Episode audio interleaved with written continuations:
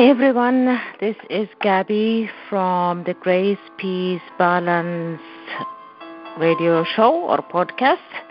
I hope you're having a great day.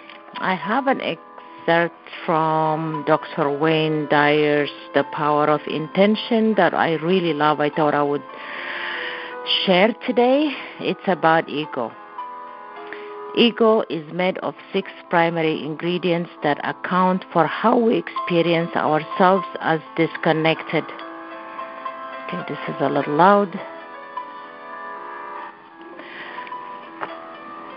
So he says, by allowing ego to determine your life path, you deactivate the power of intention.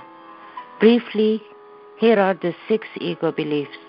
I have written more extensively about them in several of my previous books, most notably Your Sacred Self. So here are the lists.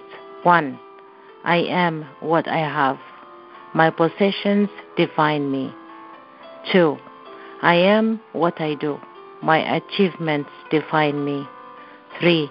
I am what others think of me. My reputation defines me.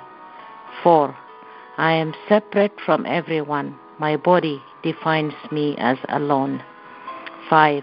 I am separate from all that is missing in my life. My life space is disconnected from my desires. 6. I am separate from God.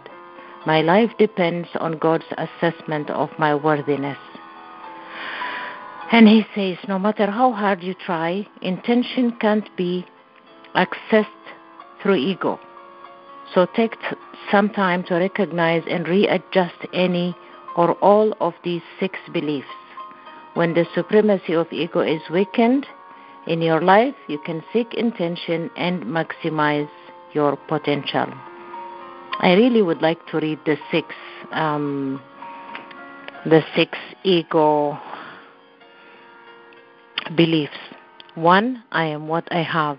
My possessions define me. Two, I am what I do. My achievements define me. Three, I am what others think of me. My reputation defines me. Four, I am separate from everyone. My body defines me as alone. Five, I am separate from all that is missing in my life. My life space is disconnected from my desires. Six, I am separate from God. My life depends on God's assessment of my worthiness. So, our job is to try and get rid of all these ego ego ingredients listed here and try to find our power of intention and maximize our potential and let go of our ego. Thank you. Have a great day. Until next time, it's Gabby, the Grace, Peace, Balance. Take care. Ciao.